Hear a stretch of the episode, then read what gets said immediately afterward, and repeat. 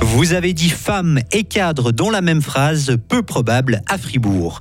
L'avortement restera inscrit aux côtés des vols, escroqueries et meurtres dans le code pénal et mode survie enclenché pour les dragons. En temps couvert avec quelques pluies, maximum 11 degrés demain, nous offrira de belles éclaircies. Nous sommes mercredi 8 mars 2023. Bonjour Loïc Chorderet. Bonjour Mike, bonjour tout le monde. Vous êtes une femme, vous vivez dans le canton et vous siégez dans un conseil d'administration. Eh bien, sachez que vous êtes une exception. Les femmes sont peu nombreuses, moins de 25% à occuper un poste de cadre selon une enquête publiée récemment. Anna Maria Muller fait partie des exceptions. Elle préside le conseil d'administration de l'hôpital fribourgeois. Alors, à l'occasion de la journée internationale des droits des femmes, elle nous parle des obstacles qu'elle a dû surmonter pour arriver à ce poste. C'était euh, ma situation euh, personnelle, privée, les engagements que j'avais avec la famille, les enfants, et puis aussi, est-ce que je suis prête à m'engager? Est-ce que je suis capable de faire ce qu'on attend de moi? Des peurs de ne pas réussir, des peurs de ne pas remplir les attentes. Ça, c'était des obstacles où j'ai dû me dire, les gens m'ont choisi pour une raison et ils ont choisi moi, pas quelqu'un d'autre. Alors, ça veut dire qu'ils font confiance en moi. Alors, si les autres personnes font confiance en moi, il n'y a aucune raison pour que moi, je ne fasse pas confiance à moi. Comment aller vers plus d'égalité au sein des postes de cadre? Comment permettre aussi aux femmes de briser ce plafond de verre? Morgane Mangli est chargée du projet Plan pour l'égalité entre les femmes et hommes au sein de l'administration cantonale. On l'écoute. Une chose qu'on peut faire, c'est justement proposer des postes, notamment de direction à temps partiel, euh, en top sharing ou avec des possibilités de télétravail, par exemple. Euh, on sait que ceci, ça a un impact sur le taux de postulation des femmes, puisque euh, pour l'instant, elles effectuent encore une grande partie du travail domestique de cœur. Une autre façon, ça pourrait être de hum, prendre en compte les expériences euh, non professionnelles des personnes qui postulent, notamment le fait de s'occuper d'enfants, de faire le ménage, etc. Parce que de s'occuper d'un foyer de manière générale, ça demande des compétences et ces compétences, elles sont souvent euh, sous-valorisées.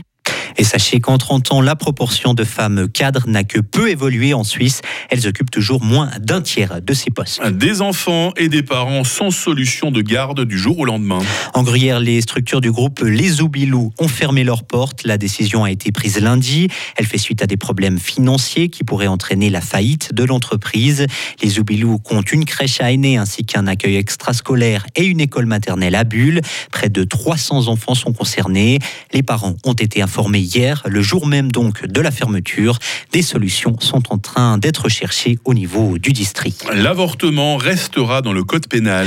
Le Conseil national ne veut pas régler l'interruption de grossesse dans une loi particulière. Il a rejeté hier à quelques voix une initiative parlementaire de la députée verte Léonore Porchet. Écoutez la réaction de la Vaudoise. Aujourd'hui en Suisse, il y a une très forte stigmatisation encore des personnes qui ont recours à l'avortement. Le code pénal est encore utilisé par les opposants opposants à l'avortement pour justifier une stigmatisation, par certains praticiens réfractaires à l'avortement pour mettre des bâtons dans les roues, si je peux dire ça, ou même induire en erreur leurs patientes. Donc non, c'est pas du tout symbolique. Il faut rappeler que l'avortement actuellement régit dans le même chapitre que l'homicide. Ça dit quelque chose aux personnes qui ont recours. Et l'Organisation mondiale de la santé recommande de son côté une dépénalisation totale de l'avortement.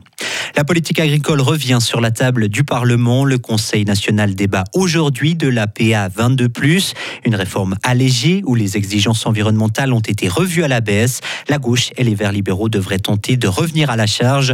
D'autres points comme une meilleure protection sociale des conjoints et conjointes sont salués par tous les partis. Fribourg-Gotteron joue sa survie demain soir à Lugano, Loïc. Hein. oui, car les Dragons ont réalisé une très mauvaise opération hier soir lors du premier match des pré-playoffs. Ils se sont inclinés chez eux 2 à 1 face aux Tessinois. Les Fribourgeois ont manqué cruellement de réalisme et n'ont pas réussi à faire la différence en supériorité numérique. Nous avons demandé au défenseur Benoît Yecker quel sentiment prédominait dans les vestiaires après cette défaite. Un peu de frustration, car on avait quand même tout euh, entre nos mains pour gagner le match. Mais bon, voilà, euh, dans ces moments-là, après playoff au playoff, faut avoir les souvenirs assez courts. Donc à partir de minuit, c'est un nouveau jour, une nouvelle chance. Et puis ce sera la même chose pour jeudi. On n'a pas le choix hein, maintenant, on est obligé d'aller gagner. C'est clair qu'en tant que compétiteur et toute équipe comme ça, on a envie de gagner tous les matchs. Après, il y a des matchs où, on peut pas, mais bon, je pense qu'on n'a pas, mauvais, on pas montré un mauvais match. On, a bien joué. Après, voilà, c'est juste nos chances qu'on doit mettre. Et en cas de défaite demain soir à Lugano, Fribourg-Gotteron serait en vacances. Une victoire permettrait en revanche aux Dragons de se faire une manche décisive samedi à domicile. Et enfin, Alexis Monet ne skiera plus cette saison. Le Fribourgeois qui a chuté lors de la descente d'Aspen samedi souffre d'une rupture partielle du ligament interne du genou droit. Le skieur de 23 ans a été l'une des révélations de l'hiver.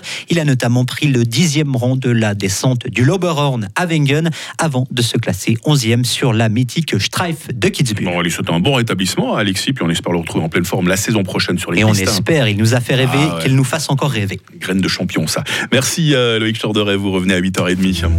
Retrouvez toute l'info sur frappe et frappe.ch.